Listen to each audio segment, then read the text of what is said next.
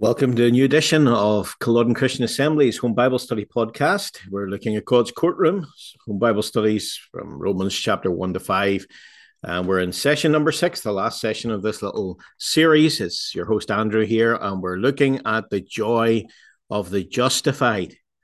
Um, that's our uh, target today. We had the home Bible study last evening and we had a lovely time together. And I trust you'll be blessed as you listen into some of the truths we were discussing and thinking about uh, yesterday. And so, first of all, um, you can download the, the um, PDF from um, either the podcast connected to the podcast, um, or you can e- email me on andwilliamson01 at yahoo.co.uk uh, if you wish to have a copy of the, the handout we used during the uh, home Bible study. So let's uh, get cracking on this beautiful subject. We'll commit ourselves to the Lord in prayer and then we will read this wonderful chapter. Father, we come to you in the name of the Lord Jesus. We're thankful for your love, your grace, for your kindness. Uh, we thank you for uh, this uh, privilege we have of turning to such a beautiful portion of God's word and discussing it and thinking about its truths. We, we thank you for the study that took place last evening and for those who participated and helped. Um, and we thank you that we can uh, enjoy your word together and be blessed and built up on our most holy faith. We just pray that this podcast might be a blessing to those who listen in the Lord's name. Amen. So, Romans chapter uh, 5, please. Romans chapter 5, and we will read the first 11 verses of this um, wonderful book, this wonderful chapter. Verse 1 Therefore, having been justified by faith, we have peace with God through our Lord Jesus Christ, through him also we have access by faith into this grace in which we stand, and rejoice in hope of the glory of God. And not only that, but we also glory in tribulations, knowing that tribulation produces perseverance, and perseverance, character, and character, hope. Now, hope does not disappoint because the love of God has been poured out in our hearts by the Holy Spirit who was given us. For when we were still without strength, in due time Christ died for the ungodly. For scarcely for a righteous man will one die. Yet perhaps for a good man someone would even dare to die, but God demonstrates his own love towards us, in that while we were still sinners, Christ died for us. Much more then, having now been justified by his blood, we shall be saved from wrath through him.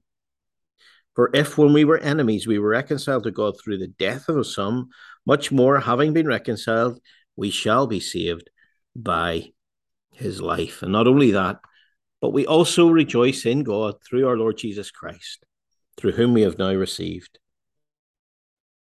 the reconciliation. And we know God blesses the reading of his word. So Paul has outlined the gospel of Christ in detail to these first century Christians in Rome.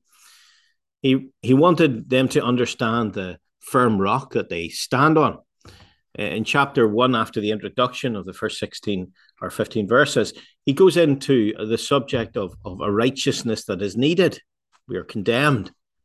Uh, we notice that he set out to prove that no one has a righteousness that they can bring to God. No one has a righteousness that leaves them not guilty in God's courtroom.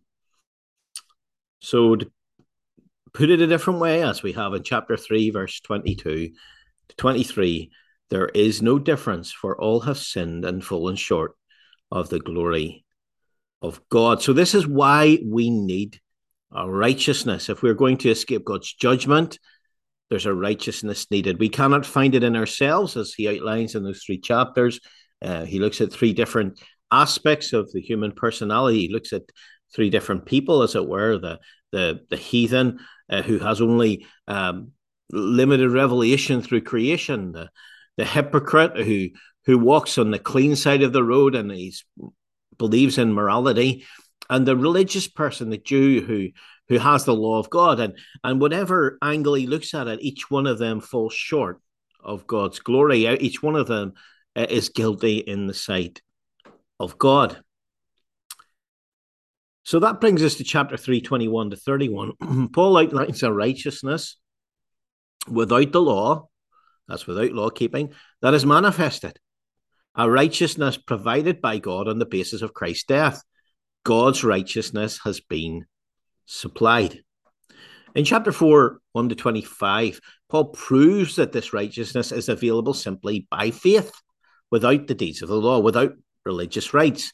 He uses Abraham as a case study. God's righteousness is received by faith. In chapter 5, 1 to 11, Paul now explores what is really meant and what it really means to have a righteous standing before God. We could call this chapter really the blessings of justification that each person who has trusted Christ can be sure that they they have. And so that's what we'll be looking at for the next uh, few minutes in this podcast. The great blessings of justification, or as we've called it, the joy of the justified. The title will become uh, more understandable as we go through. So, if you can imagine for a moment, you you're walking away from the courtroom, and not guilty verdict has been read out, and you're um, just trying to unpack what has happened in your life. Well, it's a little bit like that. The not guilty verdict has been read out over our lives. Christ has paid for our crimes in full. We've been accepted by his uh, provision. Um, we've accepted his provision, I should say, by faith. But what does it mean for our lives? Well, there are three ways we can now rejoice. There's a confidence that we can now have. We, we don't need to be enslaved in fear or or, or worried or apprehensive, we can have a great joy again, a great exultation, uh, a, a boasting, even, which is the term that we're going to look at. We can boast in our God, we can boast in his salvation. Now, that's not an empty boasting. It's not a, a boasting in any good that's in us. It's in God and what He has provided. And so we make that distinction. So as we do divide the, the section we're looking at today up, we, we do it into three three sections. There's our joy in our future hope, our boasting, if you like, in our future hope. There's our joy in our present distress, verse 3 to, to 10, the second section. And then there's, there's our joy in God. You'll see that if you just underline a few little words in the text itself. Um, you'll notice in verse number two, we rejoice in hope of the glory of God. That's the word boast or joy or rejoice. Okay, so we're rejoicing in hope of the glory of God, our future hope. And then as we move down into the next section, uh, you'll see, and not only that, there's not that's not the only joy that we have. There's another great joy, a great blessing that we have. We glory, we joy, we rejoice in, in tribulations. Also, we, we actually can rejoice in the stresses and pressures and troubles and struggles of life. And he'll tell us why, knowing that tribulation produces things. So we'll think about that. And then we come down to verse no, number uh, 11, and he says again, and not only that, but we also rejoice or boast, same word again, in God through our Lord Jesus Christ, through whom we have now received the reconciliation. So, really, Paul, if you want to hang these thoughts together in a row, he says, because of our justification, we have a boast about our future hope, the glory of God. Because of our justification, we can have a boast in our present distress. We can have a joy, an exultation in our present distress, a glorying. And finally, he says, we can actually have a boast, a, a rejoicing in our God. We rejoice in God through our Lord Jesus Christ, through whom we have now received the reconciliation. So let's think of these these three uh, joys together and try to understand what the passage is really telling us about these joys. Look with me, please, at the, the first section our joy in our future hope. Therefore, having been justified by faith, we have peace with God through our Lord Jesus Christ, through whom Also, we have access by faith into this grace in which we stand and rejoice in hope of the glory of God. So he's reached this position in the Romans where the person has simply exercised faith in the Lord. They have trusted the Lord and now they're justified. They've been cleared of every charge of guilt. They've been declared righteous in the presence of God. Now, justification is not to be infused with righteousness. It's not, that's not the thought. It's not the thought that we are made righteous in the sense of our stuff has changed at all. It's a legal standing that we have. We are declared righteous, if you like, in the sight of God. We have been justified by faith. Now, uh, Eva helped us and noticed that that this is a, a permanent thing, that that this is something that we presently possess. Therefore, having been justified by faith, that's in the perfect tense. Now, if I was to say, I was justified, that would point to the past, to a point in time when I trusted Christ. But if I'm to say I have been justified, that points to the fact that whatever happened in the past, the event of justification, it has present significance for me now. Therefore, having been justified by faith. Now, chapter four tells us all about that faith. You go back to that podcast to understand it. Having been justified by faith, he says, we have peace with God through our Lord Jesus Christ. So this is this is a further development. I use the illustration of of of people uh, getting a present at Christmas time, and they un- unpack the present. And first of all, they see the, the, the first present, as it were, the great one, and they say, "Thank you very much. That's a lovely present." And then they open it up, and and perhaps there's another present inside the first present, and and and again and again. I, I've never had that experience, as I mentioned, but I've seen it happen. And really, that's what happens with justification by faith. So we're cleared of every charge of guilt but that means something else. We now have peace with God through our Lord Jesus Christ. Again, this is not the peace of God like in Philippians 4. You'll remember those beautiful verses in Philippians chapter 4 where where Paul is writing and he's saying, "Now listen, you bring all your struggles, your troubles to God. You you you speak to him with prayer and thanksgiving, make your requests known unto God, and the peace of God shall guard your hearts and minds through Christ Jesus." Now, the peace of God in that case is, is the experience of God's peace in our hearts. That's an experiential peace. But here is speaking about something more fundamental. It's speaking about a, a legal peace, if you like. The armistice has been signed. The, the, the, the hostilities are over. We are no longer enemies of God. And God has cleared us of all those charges of guilt that are against us that put us in that place of of, enmity with our, our, our creator we have peace with God. We we have the, a clear sky between our souls and God. Now we might struggle through life. We might have issues with um, the the Lord uh, chastising us and perhaps issues where we we learn bit by bit, we all do, uh, how to be become more like him. Uh, and that might make us feel unsettled within. But that doesn't change the peace with God that we have, which is based on the blood of Christ. It's based on what Christ has done. It's through our Lord Jesus Christ. It's by means of our Lord Jesus Christ. Okay, so the, the preposition here is dia through our Lord Jesus Christ. Through whom also we have access by faith into this grace in which we stand. So he says, not only do we have this peace with God, we've been actually introduced, we have access or introduction into a whole realm of grace.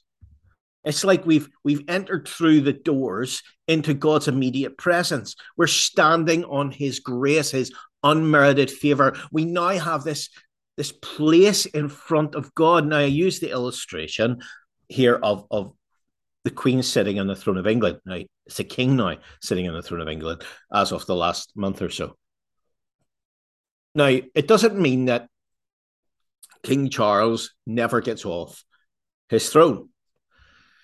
Or for perhaps you might say that he wears the crown in England. He's the he's the king in that sense. Now it doesn't mean he always wears the crown.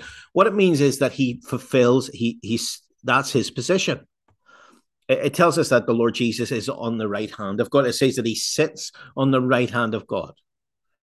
Now, does the Lord Jesus never move? Well, no, we know the Lord Jesus moves because in Acts chapter 7, you'll remember we read there of Stephen. Uh, and and he sees a vision of the Lord Jesus. He sees the Son of Man standing at the right hand of God. So it's not that the Lord Jesus never moves, but it, he has that position. He, he has that seat. Uh, and so we now have been introduced by faith into this grace in which we stand. We've been given a position of grace before God that can never change. Because it's not through us, it's through Him. And because of this, because of all that we have, being justified by faith, peace with God, we've been brought into this grace. Now we're rejoice in hope of the glory of God. What's that mean? There's a future thing now. No, we haven't entered into everything yet. No, no, no. There's a hope for the future, a certain hope. We we can boast, we can rejoice in that hope. Nothing can change that hope. It's there for us. It's the glory of God, everything that we couldn't have, naturally speaking. We fall short of the glory of God. But God is going to conform us to his image. We'll glorify him and we'll enter into in a way that we can't perhaps fully explain just now we'll enter into the glory of god and we can boast in it we can be assured of it as though we're already there now if we could lose our salvation let's put this point out if we could lose our salvation if somehow we could lose it First of all, what would this grace really mean? Unmerited favor. It wouldn't mean anything. Secondly, how could we ever boast and rejoice and exult in hope of the glory of God? We would always be fearful. Whereas we don't see a fearful person here, we see someone who stands in what Christ has done and says, I have it. I'm sure of heaven as if I'm already there. Our joy is in our future hope. What about our joy in our present distress? Because he goes on in, in verse 3 to 10 speak about this. He says, and not only that, that's not the only thing. We're, we're not just rejoicing about some future event that has not taken place as yet, but we can actually glory in tribulations now. Now, you think of that we're we're not exempt from tribulation. We're not exempt from pressures and stresses and difficulties in life. In fact, because we're Christians, we might have more of them at times. But we understand that there's a purpose to them. There's a purpose to those pressures.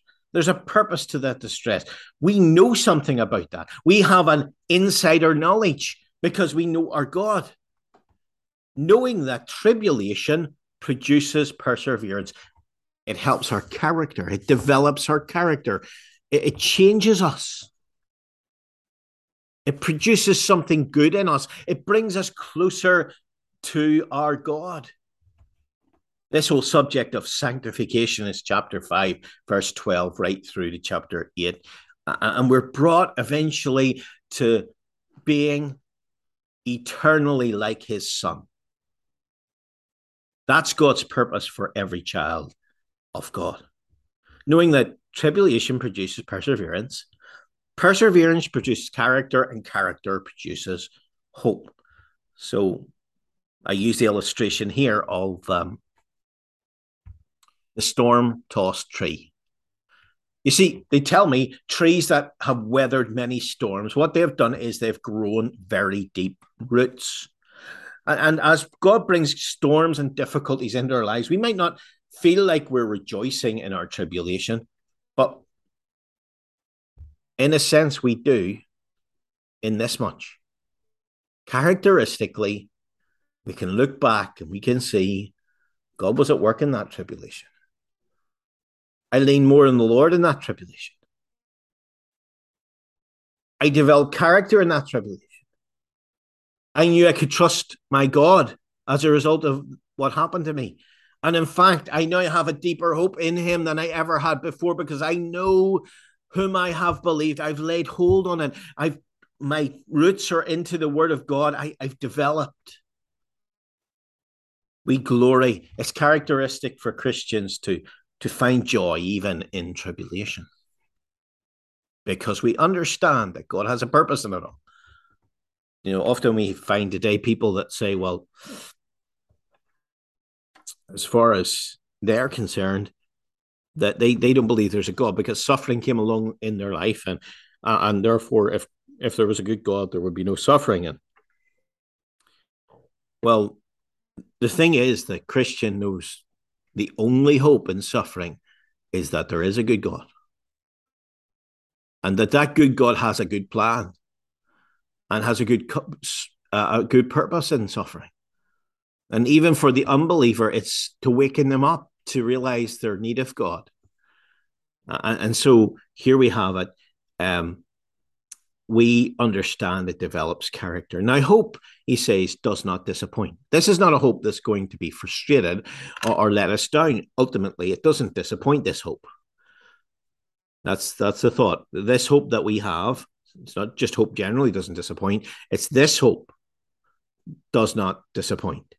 There's an article before hope, as far as I remember, because the love of God has been poured out in our hearts by the Holy Spirit who was given to us. So he says, listen, there's an internal witness to the fact that we can be sure that this hope will take place.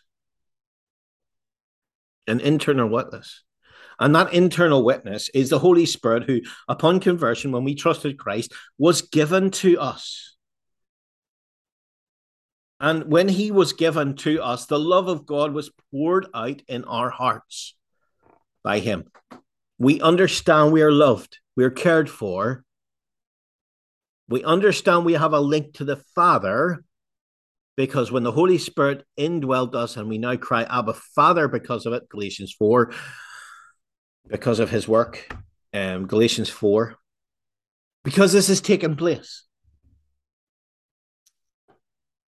we understand and we can appreciate God will bring his hope to fruition because we have an internal witness to the love of God. But there's an external witness. God has written it in history as well as written it on our hearts. For when we were still without strength, he says, in due time Christ died for the ungodly. For scarcely for a righteous man will one die, Yet perhaps for a good man, some would even dare to die. But God demonstrates his own love towards us in that while we are still sinners, Christ died for us. And he's going to bring to us a kind of equation, an extrapolation, we might say. Well, not only do we have this internal witness in our heart of God's love that helps us to know that hope will not disappoint, but God in history has demonstrated his love to us when we were sinners, when we were without strength, when we were ungodly. Now, people might die for a good person. For a righteous man, well, someone who just sort of follows the rules uh, and so on, it's unlikely that we'll die for him. Perhaps for a good man, someone would even dare to die. So occasionally, when we see something good in other people, we think they're worthy to die for and we die for them. But God, God demonstrates his own love in, in that while we were still sinners, there was nothing in us. God's love came out of himself, out of his nature and character. It flowed out. It wasn't, it wasn't drawn out, as has been said. Christ died for us. God's son paid the price when we had nothing, when we were sinners, when we were ungodly, God demonstrated that love in history. Much more than this is an argument from the lesser to the greater, common type of argumentation in Hebrew thought. It comes you come across it. The Lord does it, and Paul does it. Much more than if if that happened when we were sinners and ungodly, and, and God was prepared to show his love and show his hand in such a remarkable way by sending his own son to die for us, much more than having been justified by his blood. That's what it cost him. We shall be saved from wrath through him. If God's been willing to pay such a price for our salvation, he will see to it that we never come under his wrath. And if we were, when we were enemies, we were reconciled to God through the death of his son, much more having been reconciled, we shall be saved by his life. So there was a time when we were enemies. And God was willing to give his son to die on the cross for us. Therefore, we know by simple extrapolation, now we've been reconciled and brought near to God. Will he not save us by his life? I take it, we had a little discussion on his life. I take it that what's being spoken about is his present resurrection life. He's risen from the dead. He has completed the work. He's on the other side of death and judgment. And he's where our life is hid with Christ in God, Colossians chapter 3. We are eternally linked to the risen life of Christ, and we shall be saved by that life from coming judgment. He is there, so we will be there. We did that, or He did that for us. So, this is why we have hope in our present distress. This is why, no matter what comes our way, we are warmed by the love of God. You know, you think of coming into a really cold room and the middle of winter and and everything is distressing, and then someone lights a fire in the corner of the room. Well, the, the fire in the corner of the room in this these verses is the love of God warming us, thawing our hearts, helping us to understand that there's joy, there's color even in tribulations and suffering. Now we mentioned Jordan Peterson, the famous um, Canadian uh, psychologist. Uh, and he would be big into the first couple of verses here, you know, tribulation, it works character, and so on. But sadly, Jordan, to the point when I'm uh, speaking, although he has he tips his hat to Christianity many times and and so on, he he's not acknowledged the Lord Jesus as a savior, and he, he doesn't really have a Christian worldview as such. So he would say, Well, yes, okay, we need to learn to endure suffering, build character, become uh, marked by by some kind of courage, and these are good virtues. Um, but he didn't go any further than that. Whereas a Christian can go a lot further. We are not only encouraged by the fact that there's a purpose in our suffering, we're also warmed by the fact that God's love is with us. God is with us in our suffering. You remember the three when they were put into the fiery furnace, and there was the Son of God with them uh, in the, that fiery furnace, uh, and so on. Yeah, that, that's what we have. We have something far greater. So we have joy. We we have a boast. That's the thought. We have a glory in tribulations also. Now, finally, we've thought of uh, glorying in our future hope and glorying in our present distress. What about glorying in our God? So it says in verse number 11, and not only that, here's another joy. Not only that, but we also rejoice in God through our Lord Jesus Christ, through whom we have now received the reconciliation. So the high water mark of our joy is this we have been brought close to God. We're in relationship with the living God, the God and Father of our Lord Jesus Christ. Isn't that wonderful? Now, what's this reconciliation? Well, to be reconciled is a lot more than simply being righteous before God. We have been made righteous. We have the the the problem has all been dealt with. There's a clear sky between our soul and God. We have peace with God. We've been brought into this standing uh, of grace. But now we've been brought into the arms of our God. You, you remember the, the the picture of the father, and he runs to embrace his wayward son as he comes back repentant from the far country in Luke chapter 15. And that's really what seems to be happening here. Here we have the Lord, and God is reconciled. We're reconciled to God, and it's through our Lord Jesus Christ. It's the Lord that's done that work. It's the Lord that's brought us back. It's He's the the sheep, or He's the shepherd, I should say, with the sheep on his shoulders, and He's brought us back. If we morph those two pictures, right to the Father's house. We combine those two pictures. Through whom we have now received the reconciliation. Now, how is this possible? Well, it's possible because that barrier has been removed. God's righteous throne is satisfied by the payment of the propitiatory work of Christ, the sacrifice upon the altar. It's, it's possible because we are now peace with God. It's possible because our Lord Jesus he is a mediator. Now, notice there's two directions to his mediatorial, his mediatorship. In this, this verse, we rejoice in God through our Lord Jesus Christ. So we're joying in God, and it's through our Lord Jesus Christ. It's through Him that we we have our joy, and and it goes to God as it were upward through our Lord Jesus, and it's the downward side of that as well, through whom we have now received the reconciliation. He's the one who's brought us near. So there's a sense in which we rejoice through our Lord Jesus and we've received the reconciliation through our Lord Jesus as well. He is the great mediator between God and man, the man Christ Jesus.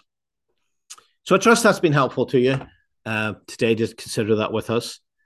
Um, what can we how can we sum this up well if we're justified we're called to a life of rejoicing not fear that's keep that in mind we can have a joyful hope with regards to the future hope because we're assured of the glory of god we can joy and hope in the present even if we're going through distress and difficulty because we know god has a purpose in it number four we can appreciate that God's love is eternal. His Spirit helped us to understand this when we were converted. The cross witnesses to God's love. So we know we have nothing to fear in the future. If He did this when we were far away from Him, how much more now that we're drawn near? We can confidently trust and rejoice in this relationship with God that we have through our Lord Jesus Christ. We've been reconciled to Him. And so the courtroom scene ends. Answering the question, how can a man be right with God? We've discovered the main underlying problem was our righteousness, unrighteousness that we had. We need to be righteous right before God, and it's given to us by God. We're justified. Then chapter 5, 11 to 830, um, 840, I think it is, could be called God's classroom. And the answer, the question that's being answered in that section is not how can a person be right with God? That's justification. But how can a person be transformed into the image of God's Son? That's sanctification. That's the next big section of the Romans. Guilt through grace to glory. May the Lord bless what we've discussed and considered over the last six sessions. I trust you will be blessed. And if you do find the podcast helpful, let me know because it really it helps me to know if people are listening to it. Uh, so thank you again. Uh, appreciate that uh, your kindness in relation to all these things, and I trust you will be blessed. Lord bless you. Just that's us for now.